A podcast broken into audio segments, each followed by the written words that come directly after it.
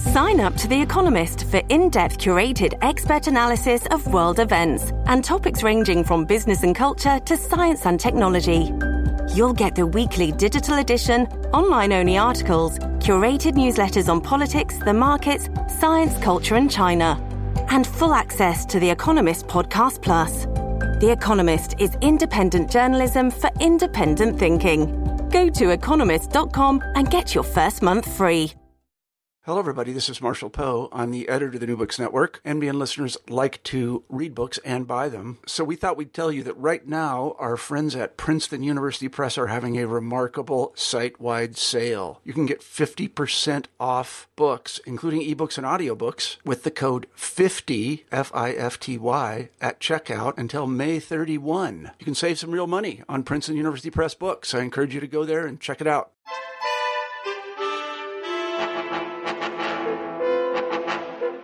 Hello and welcome to New Books in Eastern European Studies, part of the New Books network of podcasts. I am Moran Badenson and I am the host of this channel. With us today is Professor Alexander Prusin of New Mexico Tech, who studies the history of World War II in Eastern Central Europe and the Balkans. In his recently published book, he delineates the Nazi occupation of Yugoslavia during World War II. He starts from the medium-term background, reaching back to the unification of Yugoslavia, and covers both the chronological process of the occupation to the liberation and its wide thematic breadth with issues ranging from uh, Jews and non-Jews in the camps, collaborationism, to resistance and different strands of resistance in Yugoslavia. And this makes the book important not only for historians of Yugoslavia, South uh, Eastern Europe, or the Balkans, but also to historians of World War II and the Holocaust more generally. First of all, it's very nice to have you here with us today, Professor Prusin. The first question I would have for you is why did you choose to study Serbia under the Nazi rule? Uh, well, thank you. First of all, thank you for having me here. Um, I was um, uh, focusing on Yugoslavia in wartime because uh, it um, the war in Yugoslavia was unique in many ways. Uh, not only uh, there was a, a, war going on, kind of a conventional war against uh, uh, the oppressors or uh, the Nazis, but uh, and the Italians, but also there was a, a sort of a multi-faced, facet war, civil war, going on sometimes between two, three, or four opponents. So it was, in this case, Yugoslavia was a rather a unique case among the histories who suffered German occupation during World War II. And uh, Serbia, surprisingly, uh, has received least attention from the Western scholarship, most likely because the resistance movement, which started in the summer 1941, then petered out, so to speak, by the uh, winter of 1941-42 because the uh, gravity of that uh, resistance uh, warfare moved elsewhere in Yugoslavia to Bosnia Herzegovina uh, and so on. And Serbia, kind of a, uh, from 1940, late 1941 on, was left out by the Western scholarship. So it was my uh, my first uh, interest, which uh, brought me to that topic. And the other one was that um, I don't remember the exact dates. It is within the last probably seven or eight years uh, that uh, uh, the Serbian government decided to rehabilitate some of the individuals who actively participated in the Nazi occupation structure. I'm talking about native collaborators. this is not, again, something unique for Serbia. It's going on all over Eastern Europe. And I was uh, determined to seek the truth, so to speak, whether uh, these individuals indeed perhaps were vilified under communist rule and uh, need some uh, needed indeed some sort of a, a post uh, um, a mortem rehabilitation. So those were two main reasons which uh, brought me to study uh, research first and then write on Serbia. Uh, in addition, uh, this is kind of a, a, less important note, but Serbia has had a long history, traditional resistance to foreign rule, and I wanted to see the dynamics of that resistance, whether it was comparable to uh, anything that the Serbia had experienced before, let's say under uh, the, the Austro-Hungarian and Bulgarian occupations uh, in World War One. So those would be my, my primary reasons of uh, concentrating on Serbia. Now, you did mention some reasons why the Serbian or the Yugoslav case was different, and we do know that in the history of occupied Europe, we have uh, various models, if one can say so, of Nazi rule. We had uh, the harsher rule uh, in Poland. We had more um, lenient ro- uh, rule over the Nordic countries, and we also know that these um, models of rule were motivated not only by uh, ideological terms like Drang nach Osten, Lebensraum, and Neuordnung, but also by some practical matters. What was the Nazi uh, model of ruling Serbia, and uh, how is it motivated by both reality and Nazi ideology?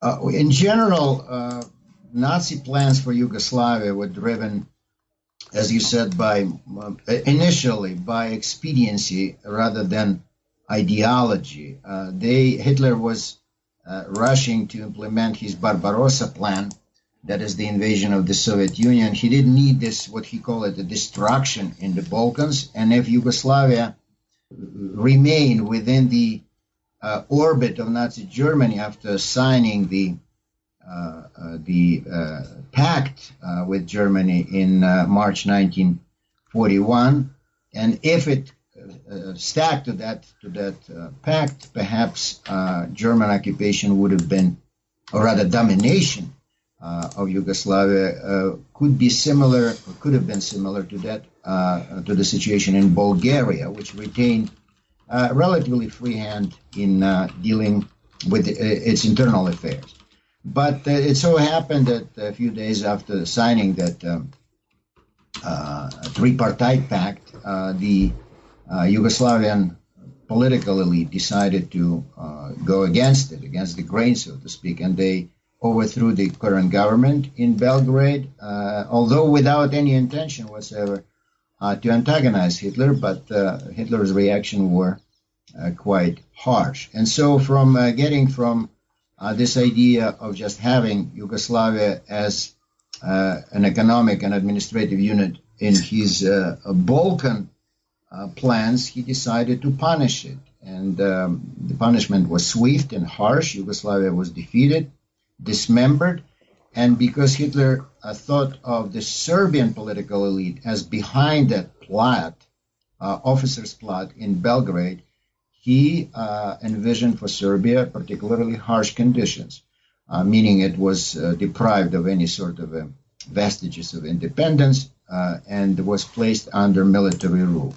Again, uh, German generals who came to control Serbia, that is, the heads of the administration, initially were inclined to treat Serbia simply as an economic and administrative unit, and there were no resistance probably here we are getting into a field of uh, probabilities. Probably Serbia would not have suffered as much as it would. But uh, it so happened that in the summer 1941 there was an outbreak of resistance, communist resistance, and Chetnik, that is nationalist resistance. And from that time on, uh, the rule of expediency, or rather the concept of expediency, turned into uh, ideological concept of eliminating uh, the communist movement.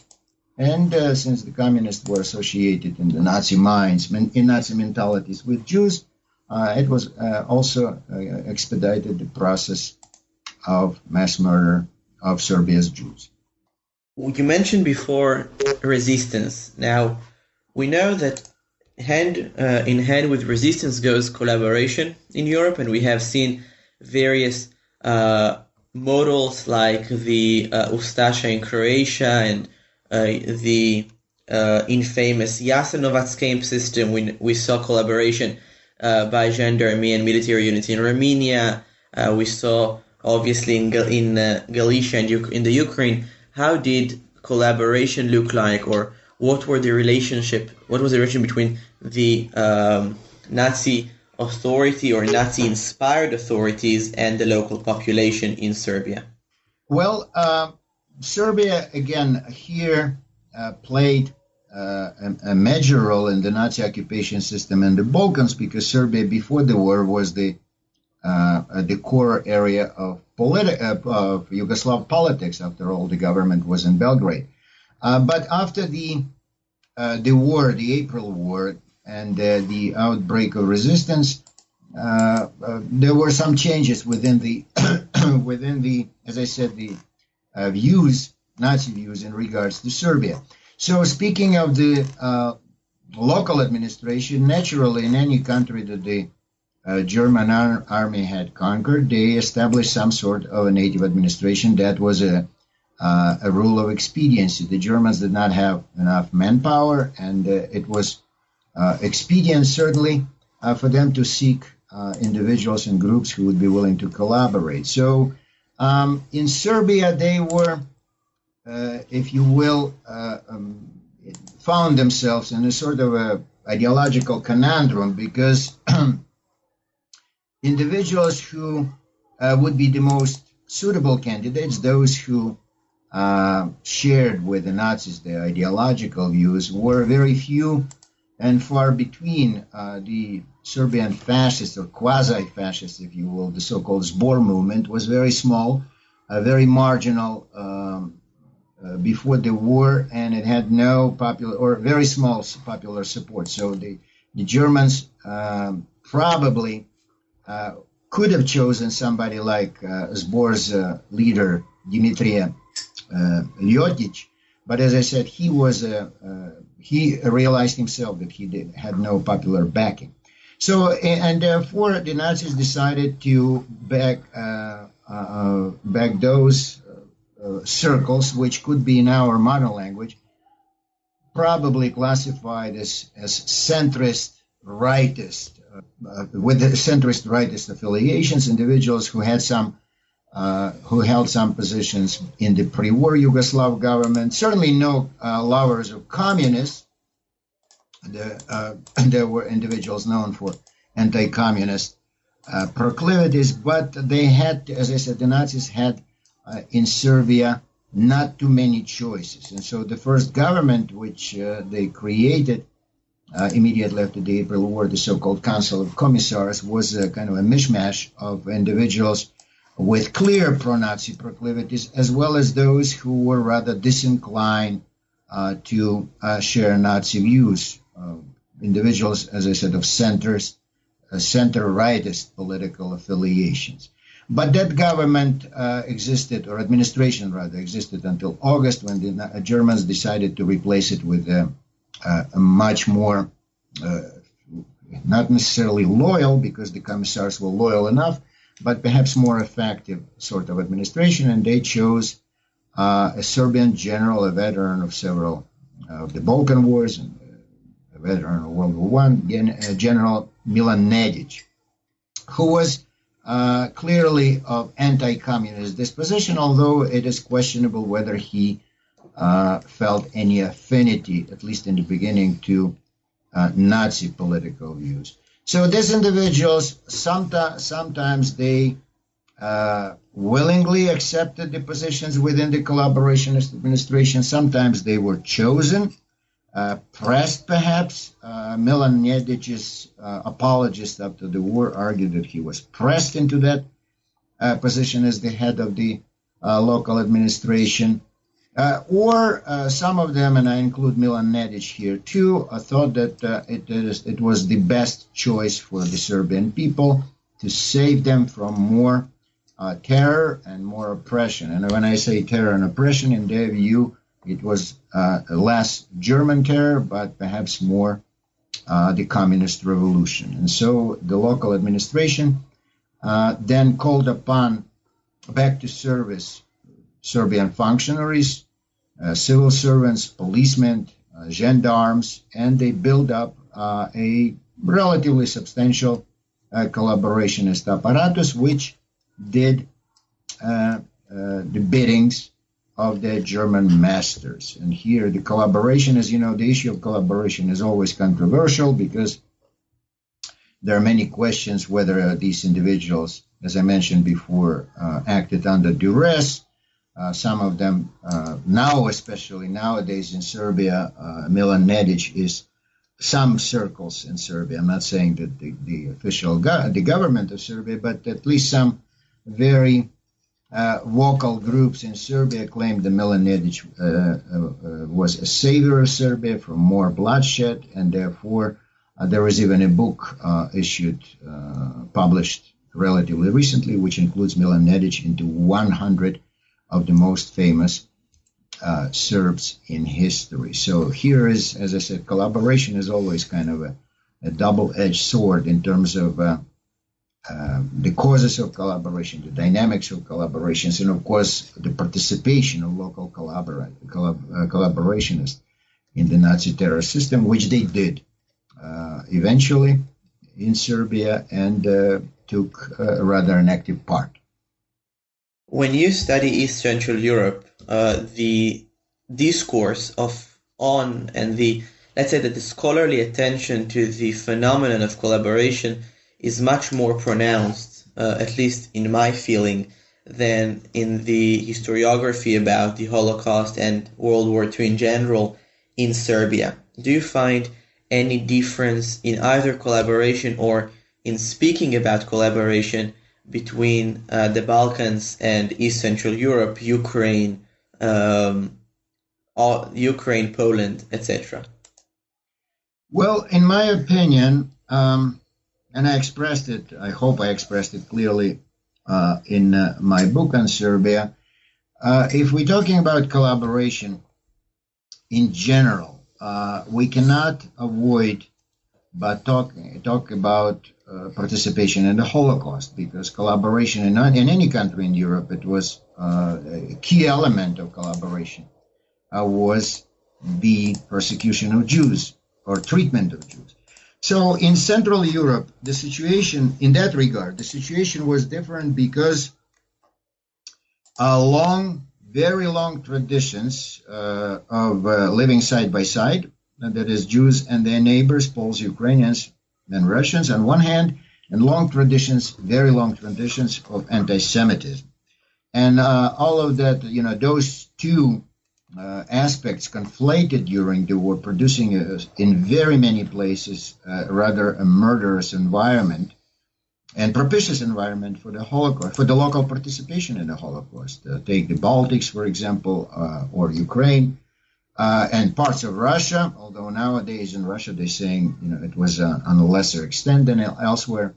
Uh, in Yugoslavia in general, and in Serbia and uh, in particular, um, these uh, um, issues were much less pronounced. I'm not saying that there was no uh, anti-Semitism. Of course, it was but traditionally, uh, because uh, of um, uh, Ottoman rule, because of the Austro-Hungarian presence, uh, these antagonisms, in my opinion, I'm not saying uh, it is as it was, but uh, in my opinion, were much less pronounced. That is, there were some anti-Semites among Serbs, certainly, but if you take the statistics of survival uh, in Serbia, and very few Jews actually survived in Serbia, not uh, not due to local participation, in contrast to Ukraine, the Baltics, and Poland, where local participation actually contributed to almost the totality of the Holocaust. In Serbia, because of this long traditions of relative, relative, I, I should emphasize, uh, a relative tranquility between the Serbs and Jews. Those Jews who had escaped from the ghettos in Serbia and from the hands of the Nazis, and uh, mostly they found uh, refuge among uh, Serbs.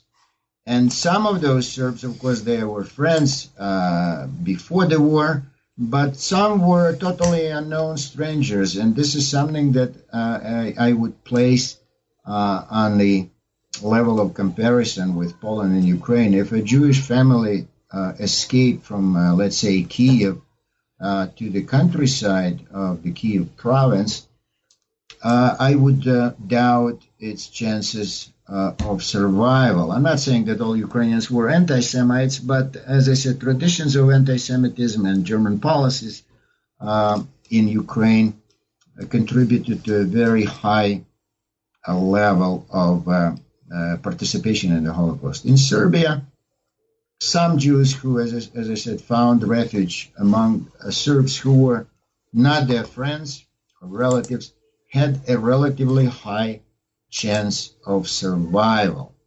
Uh, in addition, there were the Serbian intellectual elite before the war did not display the same uh, sort of anti-Jewish sentiments in comparison to, uh, let's say, their Polish counterpart.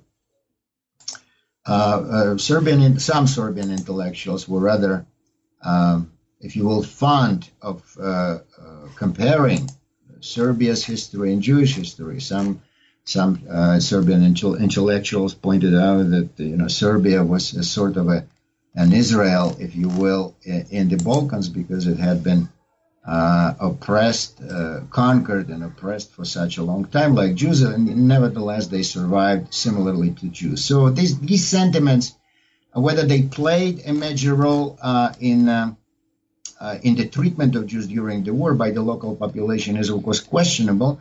But nevertheless, as I said, judging by the statistics of those Jews who had escaped from the ghettos uh, and camps and hid among Serbs, uh, the survival rate was higher in uh, proportion wise, uh, higher than uh, elsewhere in um, Eastern Europe, Hungary, Romania, Poland, uh, and Ukraine. And therefore, it, it is my personal opinion that the chances of survival uh, in Serbia for the Jews were higher than uh, elsewhere. Speaking about Jews, you have dedicated a whole chapter in your book to discuss uh, Serbia as Serbs and Jews, and in Serbia and Yugoslavia in general, World War II, much much like the Yugoslav wars of the 90s, are actually a few uh, con- conflicts coalesced together. So, mm-hmm. what what was the role or the relative role, the relative size of uh, the Holocaust within World War II in the Balkans, perhaps compared compared to regions uh, like uh, the Soviet Union or um, East Central Europe? Well, uh, we have to start here from the numbers, right? From the uh, pure statistics. Of course, uh, as far as I remember, there were about 80, uh, perhaps 90,000 Jews altogether uh, in the Yugoslav state before the war. So, on one hand, it made the Nazi goal of physical elimination much easier. Uh, on the other hand, the relatively small numbers, uh, again coming back to the previous question, uh, contributed to uh, a relative tranquility between uh, the Yugoslav people and Jews because Jews were not as pronounced, uh, for example, in trade or commerce as they were in Poland, where the competition between Jewish and non-Jewish men of business, men of commerce, that competition sometimes got very vicious. That's why, uh, again, contributing in uh, in uh, future years to the local participation in the Holocaust. Um, uh, Jews here in Yugoslavia, and Ser- in Serbia, uh, for example, were a very small minority. We're talking about in Serbia between 12 to 15,000 uh, people in the country of about 3 million people and uh, they were not as visible in politics uh, as they were, for example, uh, in Poland. Uh, and uh, th- this kind of invincible invisibility in, in, in, many ways contributed to, um, uh, as I said, lot less pronounced collaboration in the native collaboration in the Holocaust as it was elsewhere in in East Central Europe. The traditional stigma uh, of Judeo communa, uh, where Jewish participation and uh, dominance in the communist movement uh, was also less applicable uh, in Yugoslavia because there were Jews uh, within the Communist Party, but again, not in the same proportions that they were, let's say, in Poland, or Uh, at least in the eyes of those who uh, were negatively disposed towards uh, towards Jews. naturally, the after the collapse of Yugoslavia, the collaborationist government in Croatia made a big uh, deal of it, uh, and the Serbian administration, uh, the collaborationist administration in Serbia, also made focus or emphasis on the Jewish alleged control of the communist movement. But in reality, again, for perhaps for an average Serbian, that was not necessarily the case.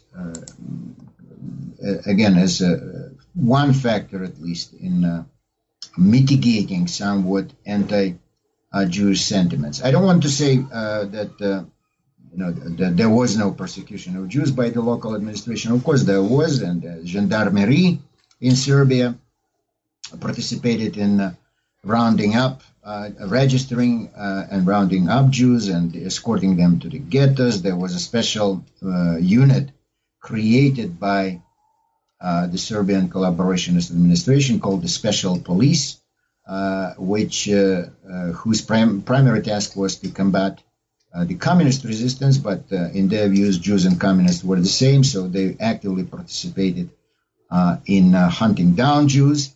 And of course, there were some locals who benefited from denouncing Jews to either to the Germans or to the native police.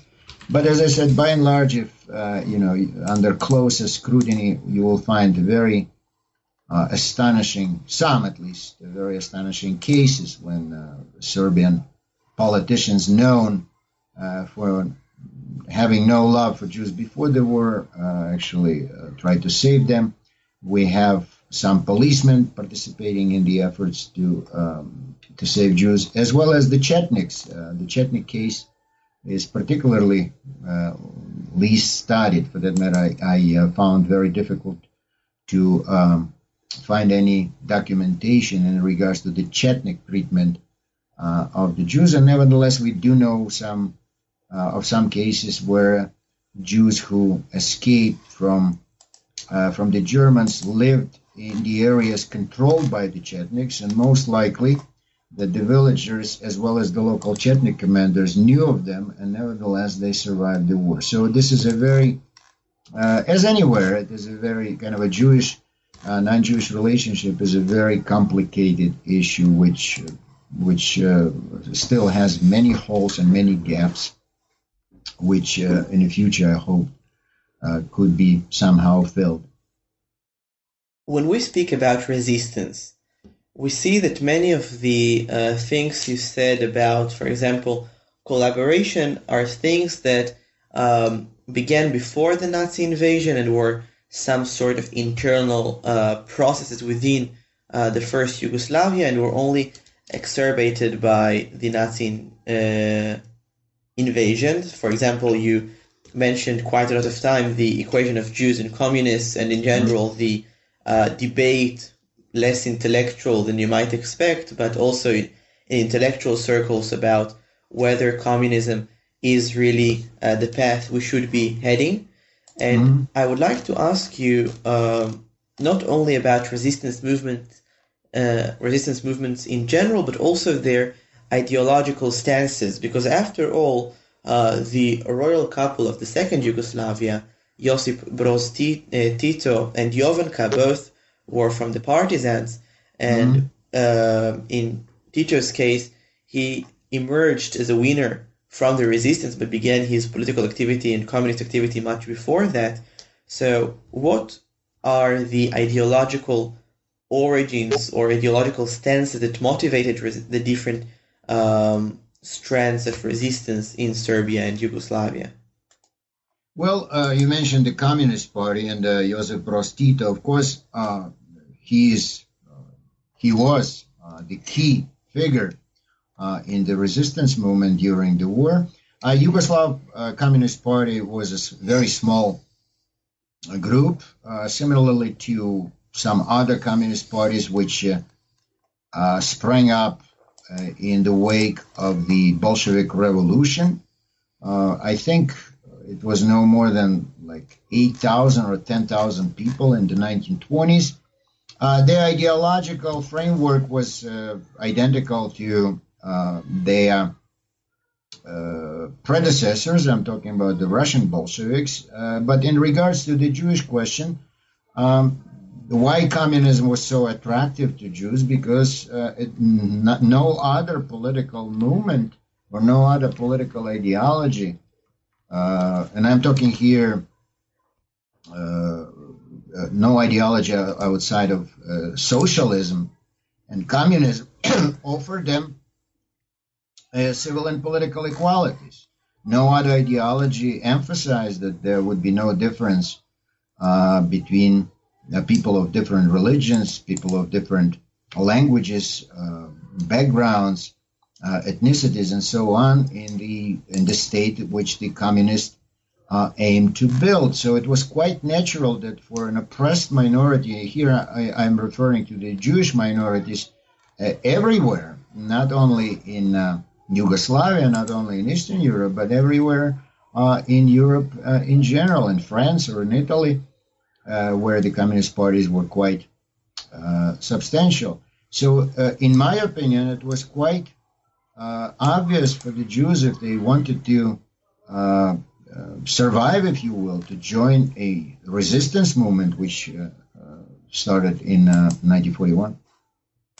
Uh, there was only way to join the partisans because there were not only there were Jews within the leadership of the partisan movement, but there were many survivors who escaped from the ghettos and the uh, and the camps, and they were treated uh, relatively well. Uh, that is, relatively depending upon uh, local conditions. But uh, I uh, do not recall any case any case where, for example, the partisans would kill a Jewish escapee, which, by the way, was quite frequent.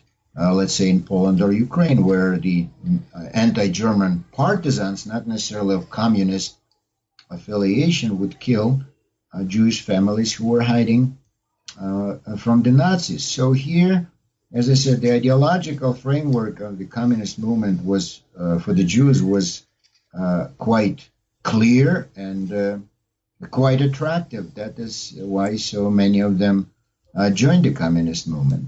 Uh, in regards to the civil war in Yugoslavia and in Serbia during the uh, during the Nazi occupation. Indeed, as you mentioned, uh, the the um, foundation for that, uh, the roots of the Civil War were quite visible in the interwar period because the communists very clearly uh, identified their political goals, the destruction of the old Yugoslav, the bourgeois Yugoslav state. So that that uh, uh, uh, pronounced, very pronounced, if you will, uh, objective, made very many Yugoslavs quite uncomfortable of the communists, and therefore the Chetnik movement, for one, initially cooperated with with the partisans, but then when when they realized that uh, their goals were totally opposite, we have yet another series of a conflict, internal conflict, that is the Chetniks and the partisans turning uh, upon uh, each other. So uh, Jews participating in the communist movement on one hand before the war and joining the resistance movement because it offered them the only chance to survival. Uh, for me, it was, as I said, uh, quite uh, quite a clear, if you will, and the only choice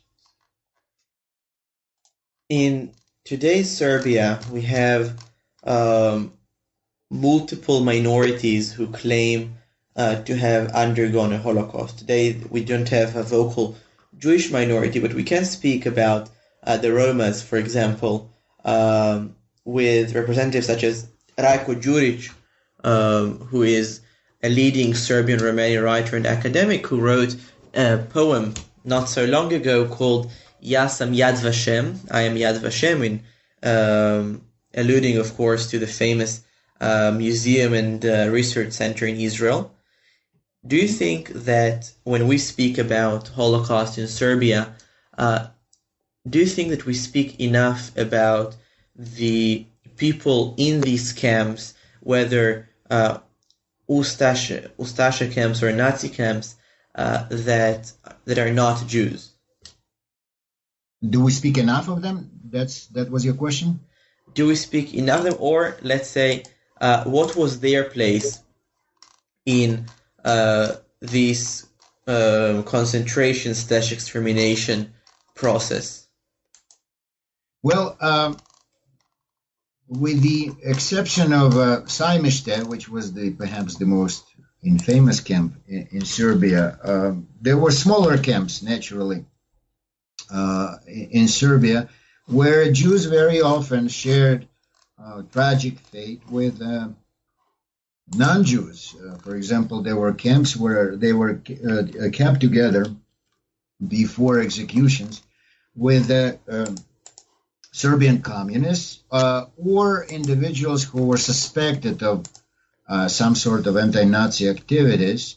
Uh, some Chetniks, for example, were incarcerated with alongside Jews, communists, and the Roma, but also thousands of just average Serbs who were caught uh, in those uh, roundups and German reprisals shared the fate of uh, Jews because when um, uh, in uh, the late summer, early fall 1941, the Germans instituted a, reprisal, harsh reprisal policy, uh, by which for every killed German soldier there were 50 to 100 civilians killed. And although the Jews were first to die, uh, uh, very soon the Germans ran out, so to speak, of the Jewish quarter and they turned to uh, Serbian civilians. And uh, here they made no distinctions uh, whatsoever in regards to uh, who these who these individuals were.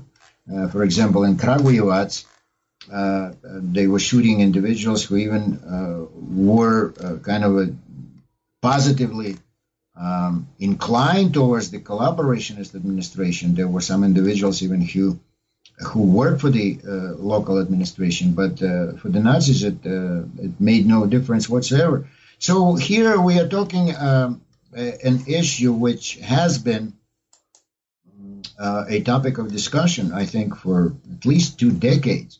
That is, uh, you know, what part of the Holocaust, what part of the Holocaust plays in the general history of uh, a given country, country, uh, any country in Europe, and uh, to what extent can we uh, compare the fate of the Jews and the fate of the non-Jewish uh, co-nationals? That is, to what extent the history of Yugoslavia is a history of um, uh, Jewish suffering, or vice versa, to what extent Jewish suffering is a part of the history of Yugoslavia. Uh, this is a very difficult question, and I think that uh, you know it will be uh, some years before we would be able to answer that answer uh, that question uh, in a kind of a more substantial way. But uh, sympathies, local sympathies that I talked about, local sympathies toward Jews among the average Serbian, some average Serbian uh, co-nationals, in part, in my opinion, was generated by, by that perception of common tragic fate. Uh, and that fate, as I said, which uh, had a long history before the war, the, the foreign oppression, the expulsions, uh, forced migrations, and so on and so on. And uh, that, that sympathy sometimes displayed by Serbian civilians toward Jews partially was generated by that uh, by that perception of common tragic fate that uh, you know first Jews and then us, and indeed the Germans, as I mentioned, showed no inclination to uh, kind of mitigate reprisals against the Serbs uh, because uh, by the fall of 1941, many German generals in Serbia uh, and Hitler himself considered Serbs to be the most vicious enemy of the Third Reich in the Balkans. I, uh, I want to emphasize Serbs uh, speaking ethnically uh, in comparison to the Bulgarians, Romanians, or the Croats who lived by this time under the vicious pro-Nazi government uh, of uh, in the so-called independent Croatia. Um, having said that, I want to make I want to qualify that many Croats, of course, despised the Ustasha, but they just at that time had no no choice. But in more common average, if you will, perception in Serbia, um, it probably was uh, a, a, very strong factor that uh, uh, Jewish escapees coming at night, knocking on a door uh, at the Serbian house, were perceived simply as uh, individuals who needed refuge, who needed help, and uh, not necessarily those Serbs who turn out to be good Samaritans. Not, necessar- not necessarily they saw them as Jews per se. They saw them just as uh, their uh, Serbian co-nationals, regardless of their Jewish uh, religion or Jewish roots. When we speak about World War II in general, and let's say when we speak about World War II in, uh, in the Soviet Union, contemporary Russian Federation, we often speak about the role the war played in constructing national identities or uh, the influence of the war on uh, intellectual trends today. And in the Russian case, at least, we see that, uh, for example, uh, children of young age can still find themselves singing the wartime hits or even sometimes post-war songs like um, Katyusha, Sini Platochek, and other very famous songs. How do you, what do you feel that is the, where do you think that, you, that we can find the traces of the war in Yugoslav and contemporary uh, Serbian identity and reality? Well, um, uh, frankly speaking, I have not, when I was doing my research in Serbia, I concentrated so much on uh, seeking you know documentation that I had uh, uh, very little time to just to speak uh, with uh, you know Serbs of different age and um, affiliations. But I talked to my landlord. I lived in a very nice place in Belgrade, and he then introduced me to some of his neighbors. Um, the common perception, and that I know uh, actually even from living in the Soviet Union, because when I lived in the Soviet Union, I met a few people from Yugoslavia uh, then in the 1980s. And so the Serbs quite naturally uh, perceived themselves as the leading force uh, in the resistance movement because they were indeed uh, the leading initially uh, they were a majority. I'm talking about the ethnic majority uh, because they were persecuted uh, not only by the Germans, but in Bosnia Herzegovina, they became uh, very soon under a terror um, attack uh, of the Ustasha. And so the Serbs joined the resistance movements, and here I want to emphasize in plural both the communists and the Chetniks because it was the way for many uh, the only way to survive. And uh, quite naturally, after the war was over, the Serbs, many Serbs at least, claimed the primacy in leading the communist movement. And in this regard, they were helped uh, by the official uh, establishment, which did not necessarily emphasize the role of the Serbs, but emphasized the role of the Yugoslavs in general presenting uh, the conflict, the war uh, in the Balkans as sort of a, if you will, the third front. And uh, enough to watch the so-called partisan films uh, made in Yugoslavia, which were very popular uh, in the Soviet Union, uh, because it was a totally kind of unknown page for many Soviet people. And if you look at those films, uh, if you watch those films, you will very clearly sense the, the kind of the main idea where the Germans are sending division after division uh, into the Balkans, and uh, these divisions are engulfed in a very hard fighting, and the partisans, no matter what, they survive. So be, long before the Americans and the British open up uh, the second front, there was a third front in the Balkans. And as I said, that partisan mythology, if you will, uh, uh, has persevered up until this very time. Uh, when I was in Belgrade, I was the last time I was there. Uh, I think it was 2010. Uh, there was kind of a, renewed interest in the resistance movement, although uh, the Chetniks now have become kind of a, also a key element in that in that mythology. But very clearly, uh, and especially as you said, on the background of the recent wars in Yugoslavia, that uh, image of the Yugoslav guerrilla, regardless uh, of um, political affiliation, is uh, very popular uh, in Yugoslavia. And uh, I, when I was a kid, I was watching those films with great interest. And uh, when I became a mature adult, I watched them with greater interest, interest uh, still, because uh, at that time I could look at those films from uh, kind of many different angles. My last question would be would still be in the realm of memory, but in a different angle. You're a historian who has studied so far uh, two main uh, arenas of World War II and the Holocaust. Uh, the first one uh, is Central Europe, Ukraine, Poland. The second one, Serbia and Yugoslavia. As a historian who reads critically through the historiography, in what do you feel that there is the biggest difference between scholarly attention uh, paid to World War II in Yugoslavia and the scholarly attention directed uh, to World War II in East Central Europe?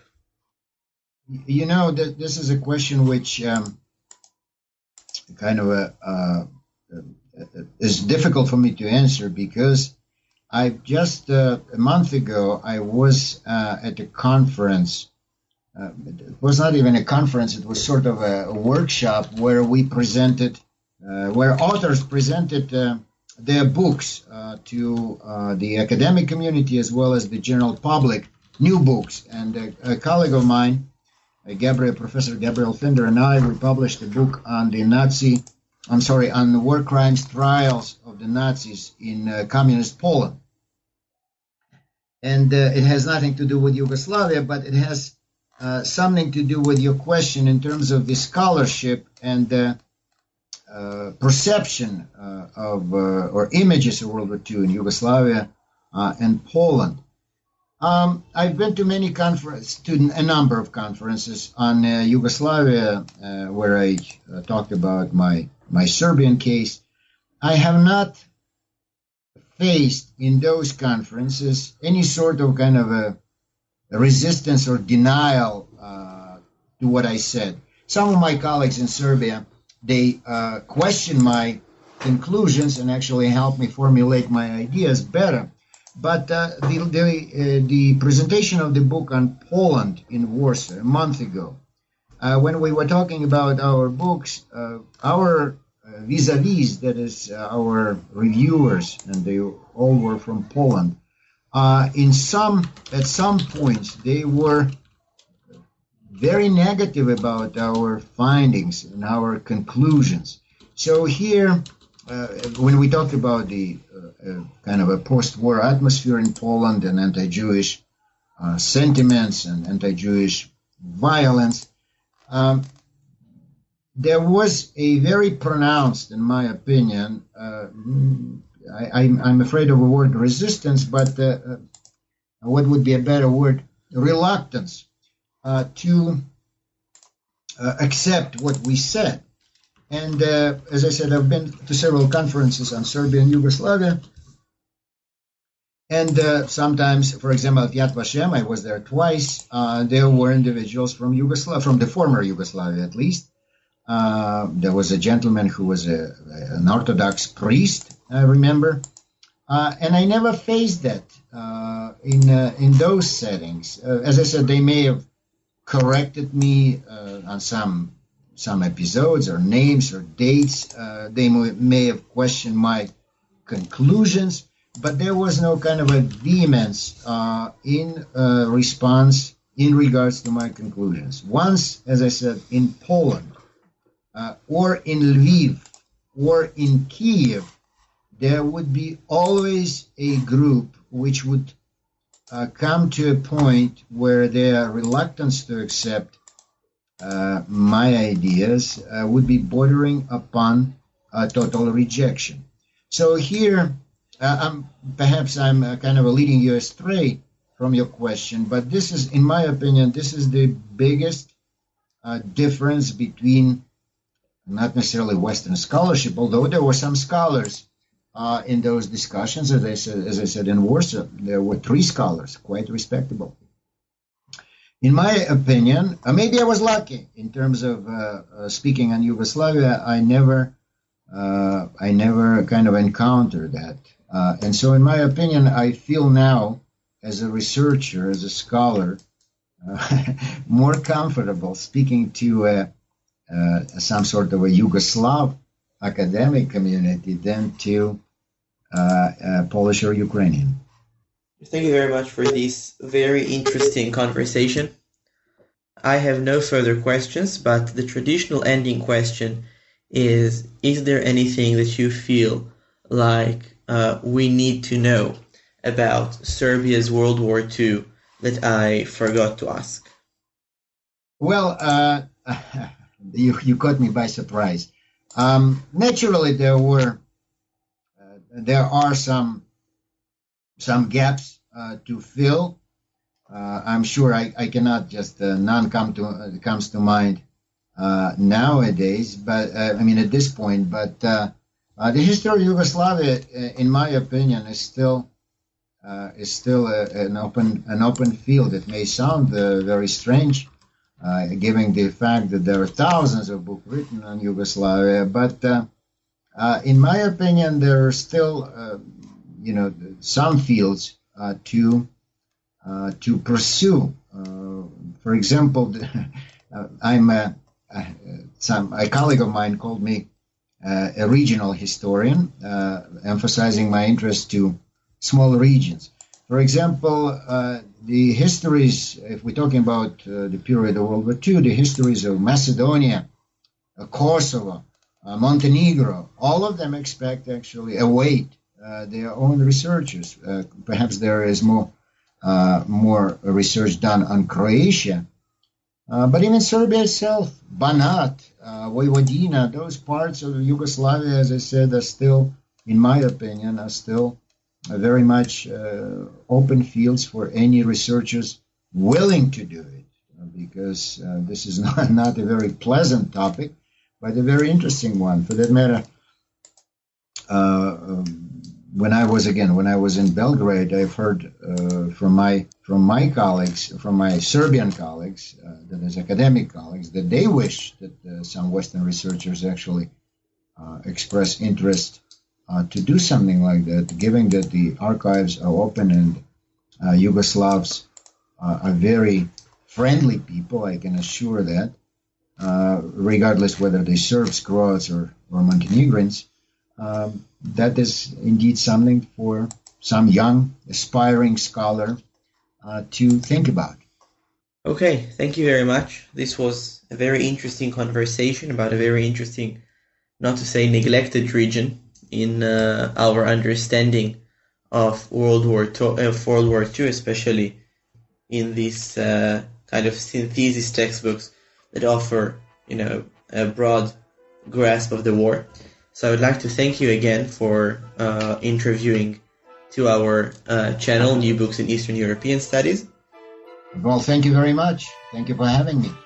So thank you and see you in the next episode of new books in Eastern European studies.